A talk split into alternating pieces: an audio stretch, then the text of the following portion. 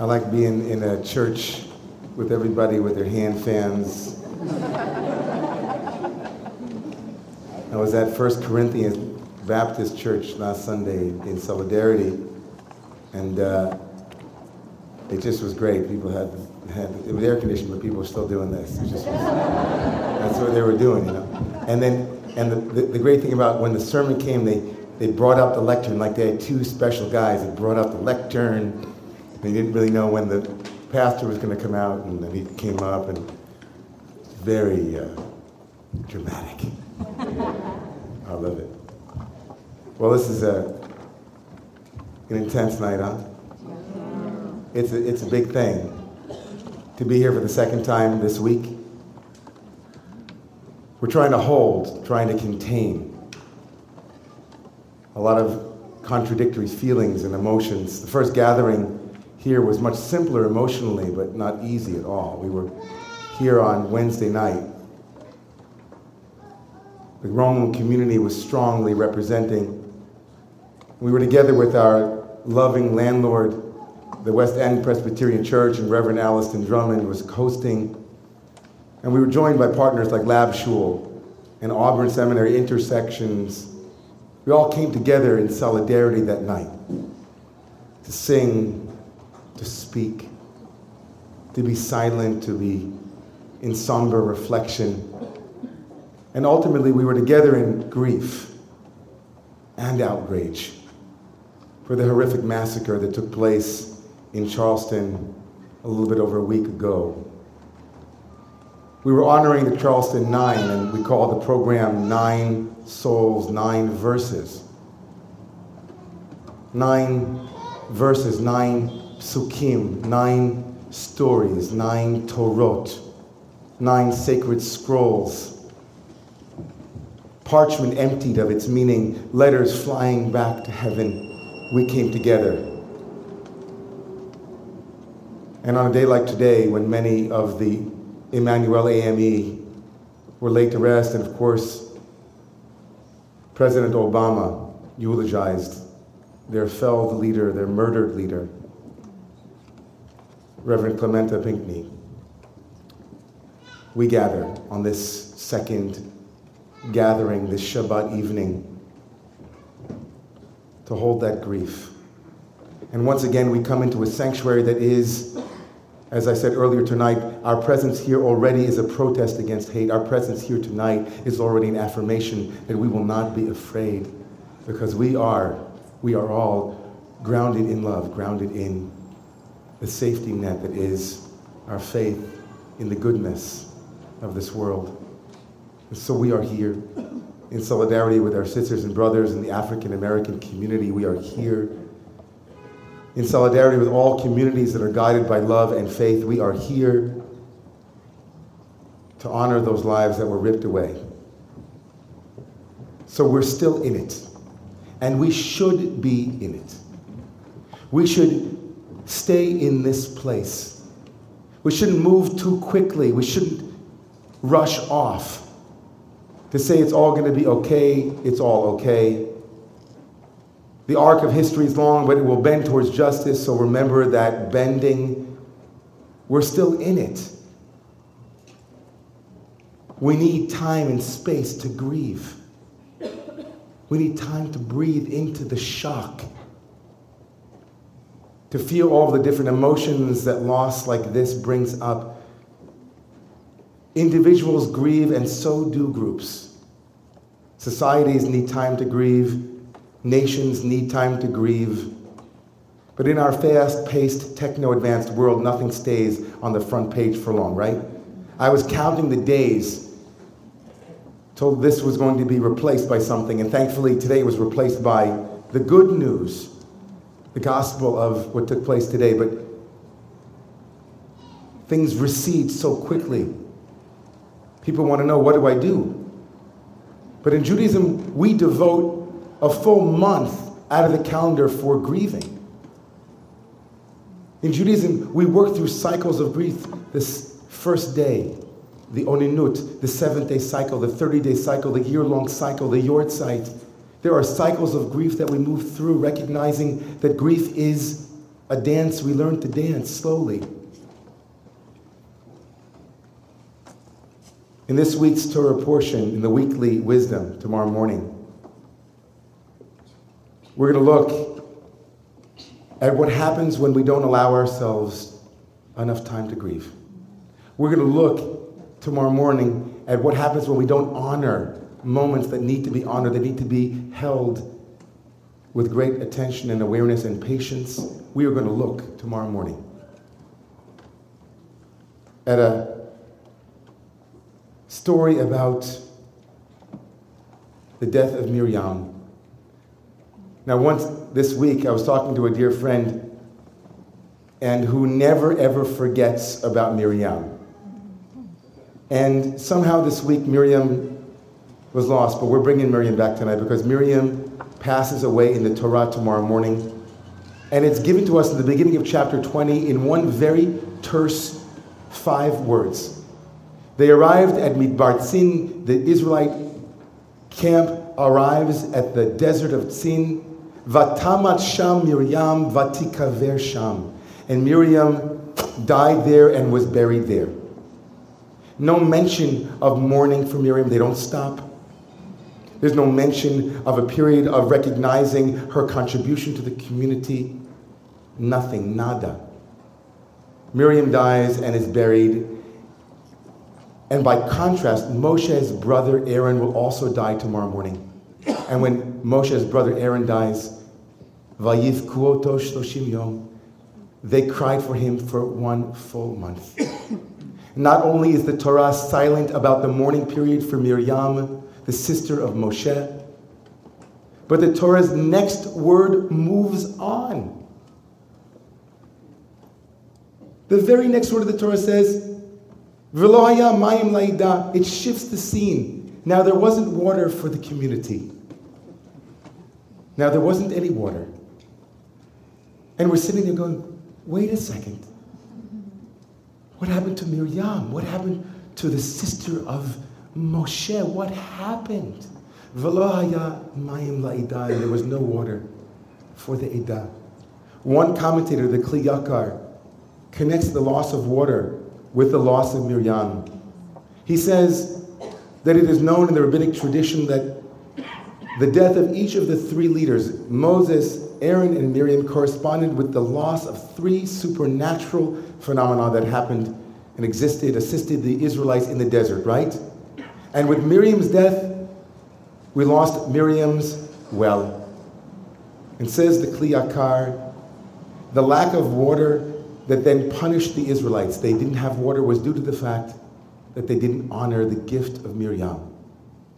She brought them water in the desert, and they didn't mourn. And so they didn't have water.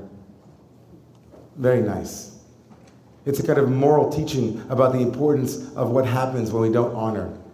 But listen to this teaching from, from Ora Horn Prouser, a friend and colleague she says that there's a much deeper and profound way to view the juxtaposition of Miriam's death and the no water episode that they rush to. She writes that this drought, the one that immediately follows Miriam's death, is the one where Moses is told to speak to the rock, and well, we know he, he doesn't. Speak to the rock, Moses. And what does Moses do, everyone? Moses is supposed to speak to the rock, and what does he do? He strikes the rock twice. This becomes the sin of Moses.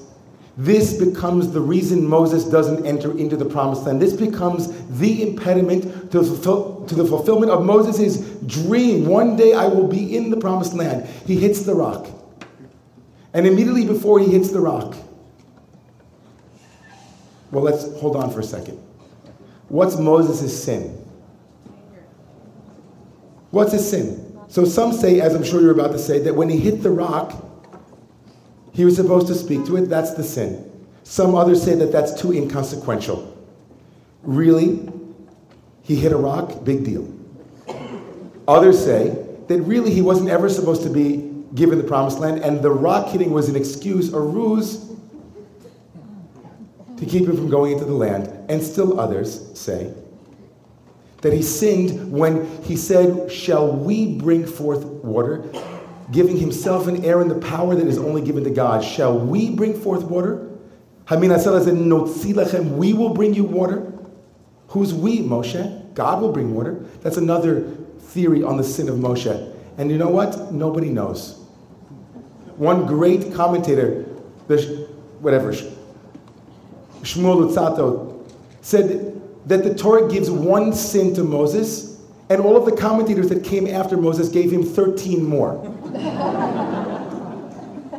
Moses has one says, sin says Luzzatto, and all the commentators made up all of these things. It was because he didn't speak to it, it was because we don't know what the sin is. Ora Horn Prouser says something profound. She says, immediately before Moses hits the rock, he says out loud, Shimuna Hamorim. Listen here, you rebels. Now, some commentators say that that alone was the sin. How could he call the beautiful Israelites Morim, rebels? I find that hard to believe. this is what Ora says. The word for rebels is Morim. It appears nowhere else in the Bible in this form. Remarkably, in their unvocalized form, the words Morim rebels and Miriam are identical. Both words are made up of the same four Hebrew consonants Mem, Yud, Resh, Mem, Miriam. Prouser suggests that this verbal anomaly or coincidence intimates that Moshe at the rock has more to do with losing Miriam than with Morim, the rebels. In other words, Moses had unresolved grief. And that the sin that keeps Moshe from entering the promised land, are you with me, everybody? I don't know if you're hearing this. The sin that keeps Moshe from entering into the land, the quintessential sin in the Torah, that Moses is, that's the sin that stops him from entering the land, is that he calls the rebels by his sister's name. He displaces his deeply unresolved well of grief, his unresolved anguish, his unworked through pain, his unseen blind spot is now projected out into this group. Moshe is sitting on a well of tears. Moshe is sitting on a, his earliest protector, Miriam, the one who watches him from afar to see if he will be okay. Miriam, his rock, his stability, his source, his one lifeline to his real family. Miriam, who drew him from the water. Miriam, she dies, and no one stops to say a word. No one stops to feel it. Nobody stops to say, It hurt. Ouch. I'm hurting. We're going to miss you, Miriam. We're going to miss your well. We're going to miss your presence. We need you, Miriam. In my own personal life, I'm watching my two boys work with the grief of letting go of their nanny for two years now. And it's amazing to watch how sadness turns to anger. My three and a half year old, who doesn't have words to say, I'm going to miss Nicole, tonight was her last night. And we put together all these gifts and we tried to make a transition to create some kind of emotional landing bay for them. She's essentially been with them more hours a week than my wife and I in the last two years. And my little guy, Tal, he said, We said, Tell, are you sad? Nicole's leaving. He said, No, I'm angry. And he started hitting. How quickly sadness turns to anger, how quickly hurt becomes striking out. Moshe, who knows how to hit people and objects. Moshe, whose first moment on the scene was striking an Egyptian. who doesn't believe that he has the words with which to persuade his own people. Moshe, who doesn't know, Moshe hits the rock. Moshe's life is held between two moments of striking. He strikes an Egyptian, he strikes a rock. Moshe, who is not a man of words, thinks he doesn't need them to open up a rock. Legitimate suffering. Legitimate suffering is what heals neurosis. When we don't grieve what needs to be grieved, we create symptoms. When we don't look at the wound that needs to be tended to, it festers. That happens for me, it happens for you, it happens in this country. When we're not willing to look at a grief, at a pain that is being held and work it through appropriately, when we move on, when conversations aren't fully exposed, elaborated upon, given the air of day, it doesn't go away. What happened last week in Charleston, what happened last year, what happened 15, 20, it won't go away until we own it until we own it fully in complete power, not in the sense of, oh my God. Wednesday night, John Vaughn, a great minister from Auburn University, Auburn Seminary, stood here in Romemu and West End and said, I'm a black man. And my whole life, he said, I feel like a shark. Because sharks, when they stop moving, they die. So I keep moving, he said. I keep moving, looking over my shoulder. I keep moving. And then he challenged all of us. He said, Own it. He said, I want to own as a man that I have a legacy of misogyny. I want to own as a straight man that I have a legacy of homophobia. I want to own, he said. Bless you. I want to own it. So when will we own it? After we've struck rocks over and over again, thinking, okay, water comes out, that'll be great. Moshe struck an Egyptian and it was okay. But what if he hadn't struck the Egyptian? What if it hadn't been force? What if it had been his words? What if it had been his commitment? What if it had been Moshe using the very thing that he thinks he doesn't have, which are words and eloquence? Moshe, you have it, Moshe. God says to him, You can speak. I've given you that power. Use it. This is your test. Take your staff with you and think that you might use your staff as you did so many times before, Moshe. But don't because you've been through so much and you have words. So speak to that rock and bring forth water. You can do it, Moshe. And like that poem from Rabbi Jill, Moshe feels the pressure, he feels, and Moshe reacts. Tomorrow morning, before the story of Miriam's death, we have in the Torah the quintessential death ritual called the Parah Adumah, the red heifer chapter 19 of the book of Numbers is what my son Bear would call a mystery. I said to him this week, um, Bear, what's the difference between a secret and mystery? Because he likes mysteries and he doesn't like secrets. so you know what he said to me? He said, Abba, a secret is when you know something but you won't tell me. A mystery is where we both don't know but we're going to find out. Yeah, is that good? Right on. I was like, that's it. I'm going to say that tonight so I never forget it because it's on that tape. It's good.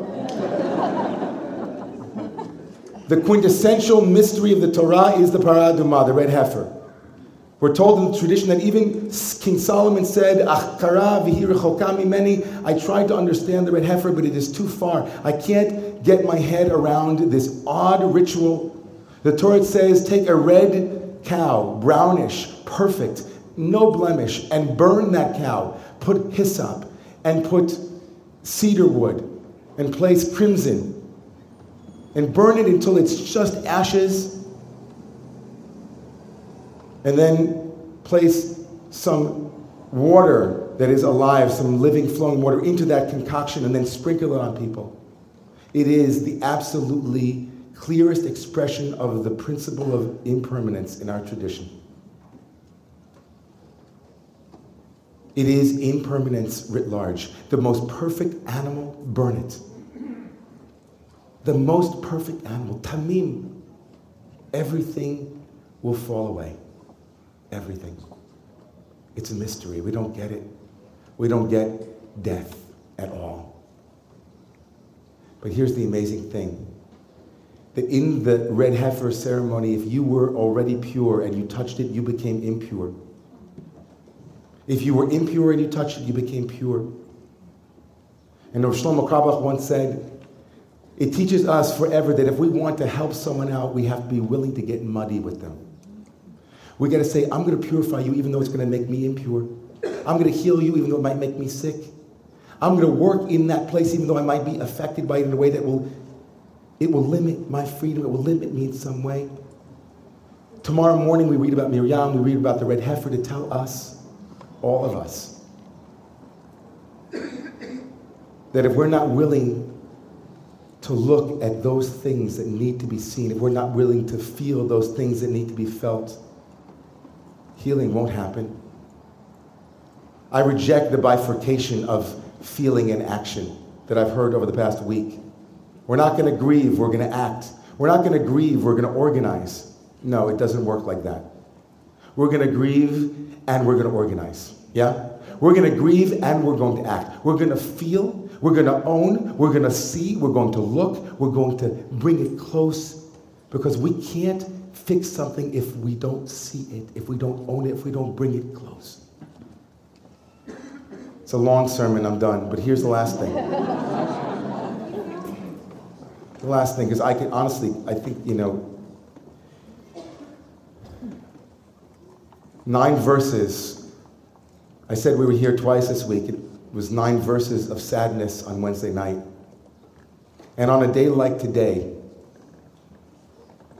which mixes together the ashes of the, the Para Aduma, the ashes of Charleston, the ashes of all of those who passed before for civil rights and for human rights, for equality, mixed together with the, the living waters of, of the decision of the Supreme Court today.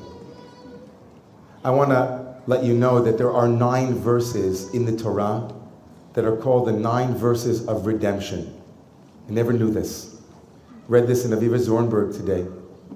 She says that if you look in the book of Exodus, when Moses is pleading with God and saying, God, send somebody else, don't send me. And God says, No, no, I'm sending you, Moses. And he says, No, no, no, no, not me. Shlach nabiyat shlach, send somebody else. And God says, No, no, no, I'm sending you. And Moshe says, well, when they ask me who you are, what am I going to tell them? And at that moment, in chapter, I think it's chapter 22. No, no, it's chapter 4, verse 14. I'll go look it up. It's in the book of Exodus. God says to Moses, Here's who you tell them sent you. The God of becoming sent you. And there become, from that point on, nine verses of freedom, of vision, of empowerment how about that? Let's go out into the world and say, you know who sent me? The God of becoming sent me. You know who sent me? The God of it could be sent me. You know who sent me? I don't have a voice, but the God who said, you can do it sent me. The God, the power that said, yesterday it was impossible, but tomorrow it will be a reality. That's the one who sent me. Tell them that yesterday gay marriage wasn't even a thought. It wasn't even on the table. And look what happened in this much time. So go tell it. Let's own it. Let's be it. Let's grieve it. And let's imagine it together. I'm not letting this one off the table. We are going to think about Charleston from now until there's a change in this country, until we are here with another, another big day. And just as we said with Newtown, we weren't taking that off the table, we're not taking this off the table. So we are rejoicing tonight, and we're going to stand now and make a blessing because today is the day that the ashes of the Paraduma and the living waters of freedom came together. And God should give us the strength to see a day where each and every human being is free, each and every human being is seen, and the God of becoming has made this world into a true sanctuary for all of her children. Amen. Amen. Please rise.